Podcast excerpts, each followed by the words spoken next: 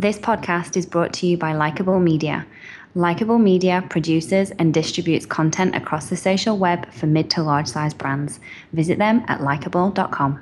All the social ladies, all the social ladies, all the social ladies, all the social ladies, all the social ladies, all the social ladies, all the social ladies. Now put your phones up. Welcome to All the Social Ladies with CEO of Likeable Media, Carrie Kerpen.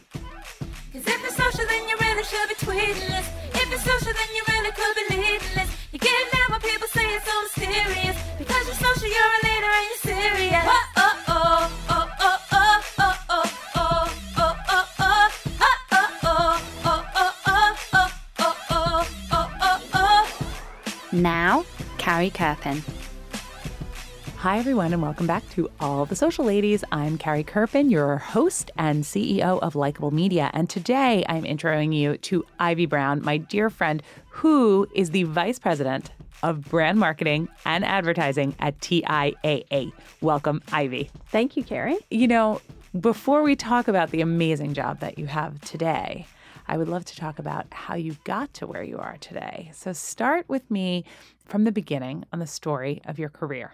Okay, well, thank you for having me Of today, Carrie. course. Look forward to our conversation. How I started my career really goes back to some experiences I had growing up, in particular, uh, developing an affinity for brands as a junior high student. Junior high, normal. I mean, who doesn't want to go into marketing in junior high? Tell me a little bit about that story because it is an amazing story. So, um, you know, in junior high, everyone's looking at each other, who's wearing what labels and uh, what kinds of clothes. Yep. Um, and so I certainly was into that. And in the 80s, you know, there were a few top brands, um, Mhm. very popular, whether it Mhm. was the Limited or Guess Mhm. or Benetton. Yep. Um, I gravitated towards a brand called Esprit. Loved Esprit. You remember that? Lo- of course. I remember it well. um, very colorful palette and just a fun brand, not a formal brand, but but fun, and a brand that grew with you as as you grow.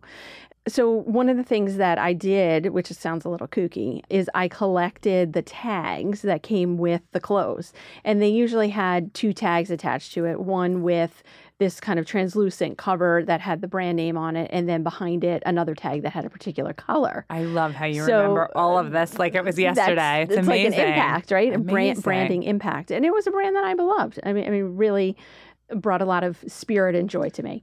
Um, and one of the things I got curious about was, okay, well, what's really behind this brand?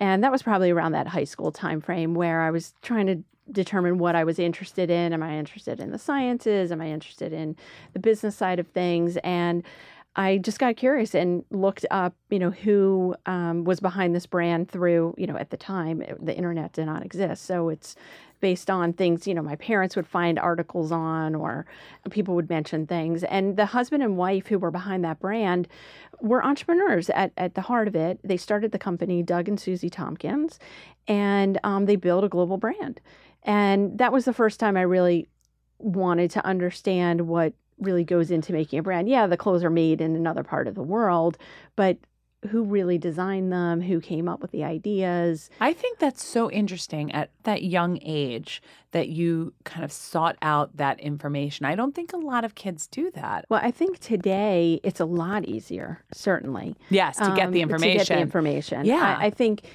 being curious is a really foundational element of, of how you grow and how you learn and how you um, develop yourself. And if you're in an environment where asking questions is the way to go and is acceptable um, and encouraged, I believe you start to develop that that muscle. Well, I'm curious right now. Did you save the tags? Okay, so at one point, I think I may have told you this a while ago. Um, at one point, literally, I had stacks of these oh tags, Oh my god. and I made like this montage of the tags on like a poster board. Okay. And cheesy enough, I brought them to my dorm room freshman year, like no, a wall poster. You didn't. And I put it up on the wall. Now, it's a little No, I love obnoxious. It's- this. like now, it's a little obnoxious. no, I but love it. and when my parents were cleaning out their house, you know, a couple years ago, obviously there's stuff I needed to clean out, Right. and the the posters were there. And my mom's like, "Do you want? Do you want these?" I'm like, "I'm done with these things." Like I threw them out. I recycled Let me tell them. you something. I think they really belonged in your office because they really did spark your whole career. You should have brought them into your office. So, okay. So, after you're a teen and you're totally ignited by Esprit and their brand story, and you know that you love business, tell me what went next. Did you go to college so- for so business? I went to college for um, it was a combination of liberal arts and um, I had an economics degree and a business minor. okay.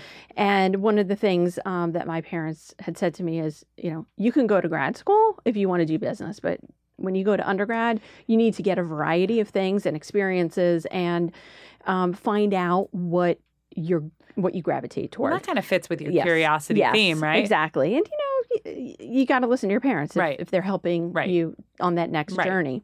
And I think that was really great because, you know, being in a liberal arts setting, you can take art classes, you can take science classes, um, social sciences, etc.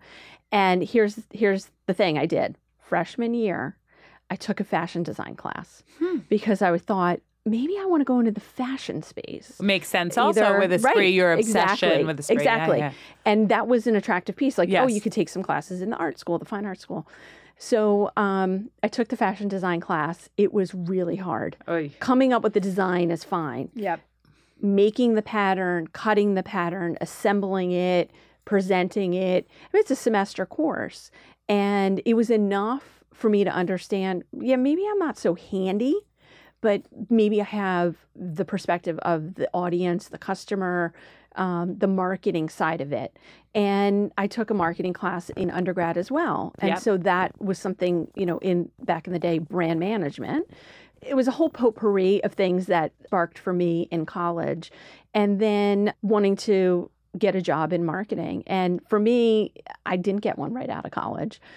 Fortunately, I got a job. Unfortunately, it wasn't in the industry I was Mm. looking toward, but it allowed me to live on my own and work. Um, I ended up working in financial services, um, which is ironic because now, Right, I'm now in, you've I'm in returned. financial services In a different capacity, Um, probably. but I spent uh, 18 years at Johnson and Johnson after I went back to business school, um, working on a whole host of different consumer brands in domestic U.S., in global, and really understanding the art and the science of building a brand in the face of changing environments, changing consumer needs, and pretty much a very nimble media landscape. Um, and, and that has changed over the years Mm. You bet. considerably. what I find interesting about this part of the story is that your curiosity and taking, you know, more of a liberal arts kind of background in undergrad, you still ended up where you kind of knew you were going to be, which we went to business school and then you went to Johnson and Johnson and all of that landed where kind of your gut told you in the beginning, but you were able to try and experience new things that were interesting along the way that helped reinforce that that was the thing for you. I think that's key for people.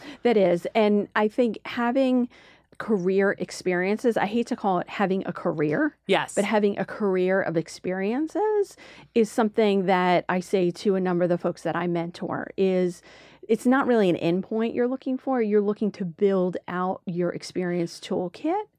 And that opens you up for other opportunities. And who would have thought, you know, 20 years ago, I would be sitting here talking to you about uh, marketing in today's age and being um, a leader in financial services marketing yeah. within TIAA, and I'm kind of coming full Full circle, we're circle. back into financial services.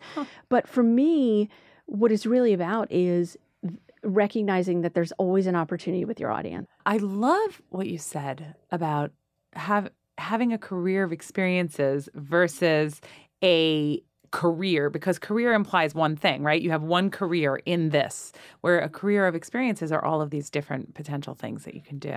That's right. And what was awesome about Johnson and Johnson Yeah. was that within marketing, you are building your career roadmap through these different experiences, different functional um, exposures, different brands and different life stages, meeting different audience needs, and you get a whole variety of those experiences um, that then build your toolkit in how you look at then another industry, another category. And for me, making that switch from consumer products to financial services, you know, something that's very tangible in the product space and something that's a bit intangible in the service space is um, another way of continuing my career curiosity journey. It's very interesting because I would imagine it would be a big decision to go from Johnson and Johnson, where you have had this career of experiences. Right, one of the great things about working at a J and J is you get to do a million different things over. How many years you were there? Eighteen, 18 years, yeah. Wow, so you must have gotten to do a lot of different things. So moving from that and going into a new role must have been a big a big step for you. Talk to me a little bit about where you are today, uh, the choice to go there, and what you're doing now. Sure. Um, well, my journey uh, with TIAA started really about two and a half years ago. So I've been there almost two years. Okay, Um, and you know, the interview process, et of cetera, course, takes of some course, time. of course. But the CMO at the time was um, embarking on a brand building journey for the company. And you would say, why would she be embarking on a brand building journey? The the company was founded in 1918 by Yeah. Andrew Carnegie. And what they wanted to do was be relevant for today's generation and onward for the next 100 years. And so she had this amazing vision of what she wanted this brand to continue to build upon of its foundation and really making it accessible and relevant for today's audiences and their customer base which they focus solely on we focus solely on providing retirement plan services and financial services for those who work in the not-for-profit industry. And um, with that mission comes this you know inherent desire to help those who are in turn helping others Yes, um, these whether they're professors or nurses of or course. the janitor who's working at a not-for-profit organization everyone deserves a great shot at financial security Yep. and what she had offered and what they were trying to do, which we've been quite successful over the last two years, um, was pretty exciting. What it came down to was do they know their customer? Do they know how they're differentiated, how to meet their needs, and do it in a way that's unique and ownable versus the competition? I love that. So it must have really inspired. What an inspiring mission, Yeah. too. I mean, you're working for great people and doing great things, and I would imagine that's a pretty. Even though it's a it's a big audience, it's a, it's a targeted audience, right? And so, talk to me a little bit about. I would imagine that digital would afford you the opportunity to target in the ways that other media often doesn't. Yes. Talk to me a little bit about some of your approaches and how you're making sure that you reach the right audience. Yeah, great question. I mean, it's highly relevant to everything me and my team do each and every day. Yep. Because we have this audience that is highly um, reachable, Yep. um, identifiable, whether it's our current customer base or those who actually could be our customers Potential. who aren't today, based on how they live their life, what they're interested in, where they work, we are able to find them in um, pretty amazing ways with our various agency partners um, in the digital landscape. Um, certainly, we know Google and Facebook have highly targetable audience Yes. bases, and they are a two key partners of ours as um, we build out our, Mhm. our reach plans.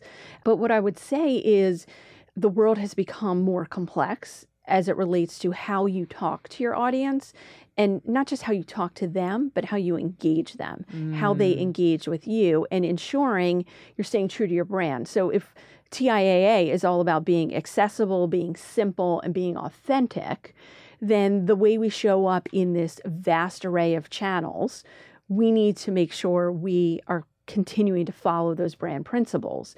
And what that means is you don't try to shove a whole bunch of information in every single channel, but you use each channel to the best of its ability to achieve your business and brand building objectives. So using them each with sort of different messaging, different tone, different uh, exactly like content. taking advantage of how much more video inventory is out there today Yes.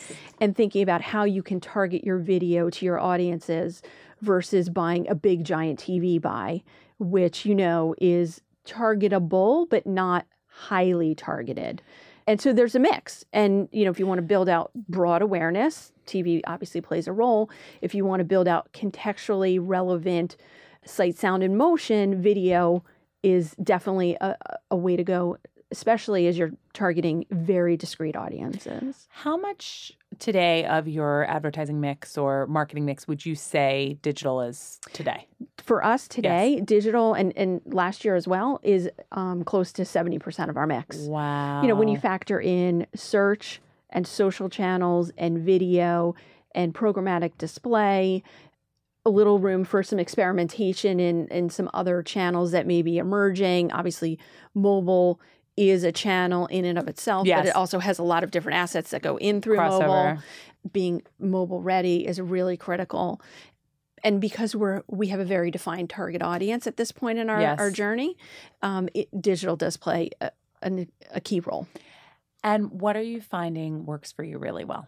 Um, well, what we're finding is, I mean, don't underestimate the power of search. Mm-hmm. Search engine marketing and search engine optimization, they go hand in hand. Mm. Um, and what you do um, on your site, whether it's mobile or desktop, what you do with your content that you put out there, where it tags back to, plays a key role in search engine optimization.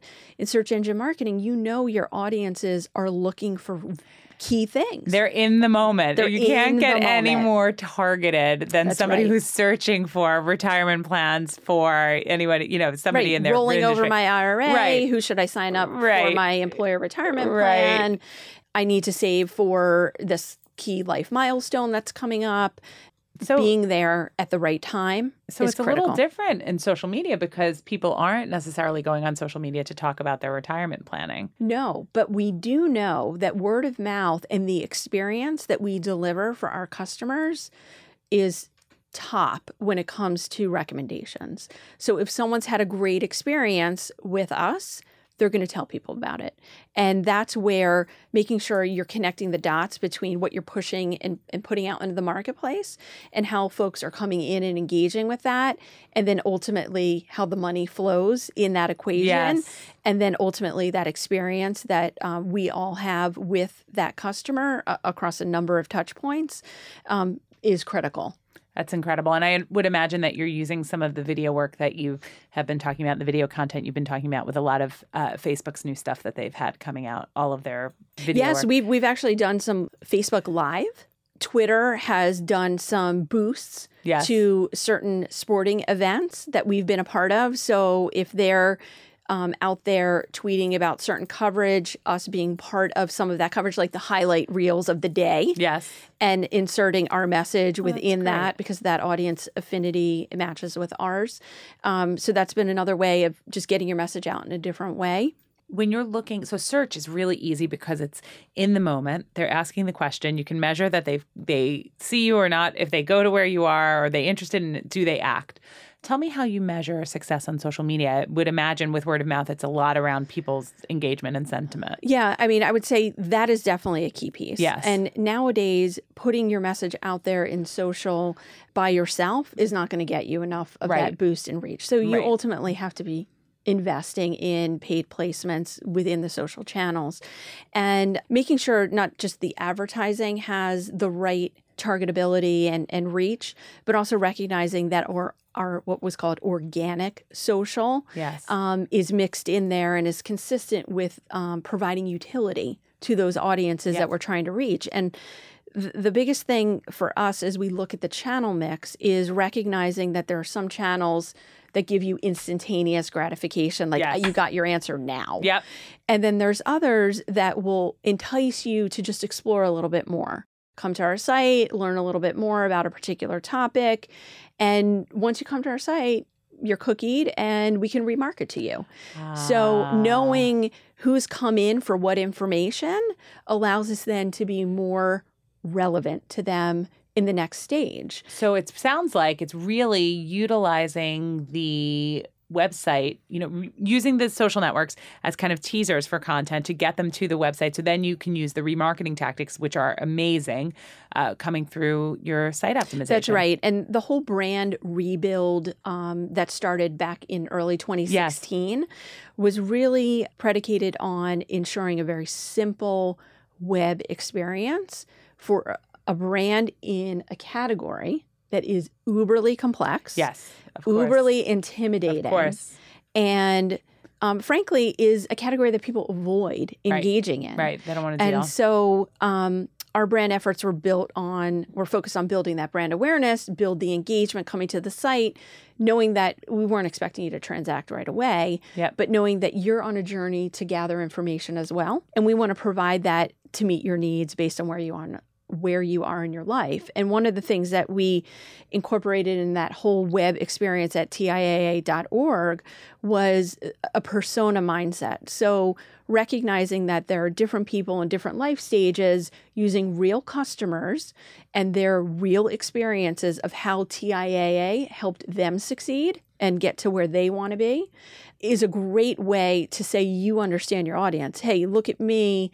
We understand who you are and what you're looking for in a relevant way because there's people like you that we serve as well. And depending where they go on the site, you probably can then remarket to them using the persona that they actually are. So you're actually connecting to somebody based on who you know that they That's are. right. Is And it- all the content is based on so life key. stage and um, the types of financial services that you would need at certain li- at moments in your life. Love that. Okay, so tell me favorite or best performing social network for TIAA, and then your personal favorite social network. just based on the data that we have and and where we invest, Yep. um, Facebook has been Yep. extremely strong for us, Yep. and I would say the most efficient has been Google search. Yeah. I mean, no no doubt about it. Yep. And if you're going to spend a dollar anywhere, you got to start with Right, with search, as the foundation. Right. But what's great about Facebook is, and I'm not trying to plug them, but what's great about that for our brand is you can reach multiple audiences with different creative in different formats, whether it's live, whether it's video, 6, 15, 30s, um, the carousel set of ads, whether it's Yep. um, All of the different All- all units of that the they have. How about for you? What's your favorite? for me, so socially, Yes. personally, Facebook. okay. um, got reconnected with friends from college, you know, reunited at a reunion a couple years ago, friends from business school. We just had our 20th reunion last this past May. Everyone's on WhatsApp and on Facebook Yep. and it's like you're all connected Awesome. again. Um, professionally, I would say LinkedIn. Yeah. Really, I mean, I I give LinkedIn a lot of credit for Yeah. one dissemination of really relevant business information. Yes. You know, if you follow Good certain, content. certain Yeah. influencers, Yep. certain um, publishers are on there pushing their content out there. You don't even have to go pick up a magazine. Yep. You can read things, you know, from um, Fast Company, Inc., et cetera, Yep. Fortune. But I also give LinkedIn a lot of credit for enabling you to have your own brand, yes. branding yourself Yes. in their environment for professional purposes. That's how I came to TIAA. The opportunity came Through through, somebody, through um, a recruiter, through LinkedIn. That's amazing. And um, you can't underestimate the power of LinkedIn, really, for, for your professional career growth and for fulfilling your curiosity. So, Ivy, if people want to connect with you on LinkedIn, do they just search Ivy Brown? Yes, um, on LinkedIn you can find me Ivy Brown, and then put in TIAA Yep. or Johnson and Johnson. Yep. I'll show and any up. of them will come up. um, on Twitter. Um, I really tweet a few things. Um, more like foodie and Yes. brand experiences, sometimes customer complaints Oh, uh, on always. Twitter. Um, Best place to do so. um, through my children's name. So Lily and Ben's mom. oh, I Um, love so that. At, at Lily and Ben's mom. Lily and Ben's mom. Awesome. Thank you so much for being on the show today, Ivy. Thank you, Carrie. It's been great. You've been listening to All the Social Ladies with Carrie Kerpen, CEO of Likeable Media. You can follow Carrie on Twitter at Carrie Kerpen.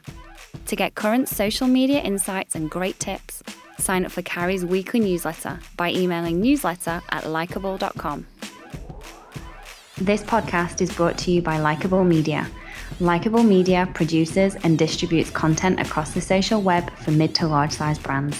Visit them at likeable.com.